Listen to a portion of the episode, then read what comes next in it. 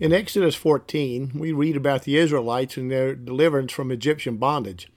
As they come to the Red Sea, they saw the Egyptians marching after them, and they felt trapped. They blamed Moses, even going so far as to say, Didn't we tell you this would happen? Why did you take us all the way out here to die? Were there no graves back in Egypt?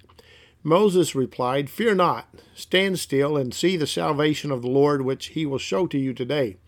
For the Egyptians whom you have seen today, you shall see them again no more forever. The Lord shall fight for you, and you shall hold your peace.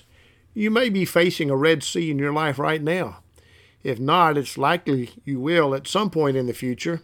When you do, I hope you will remember Moses' words to the Israelites as they certainly apply to us today.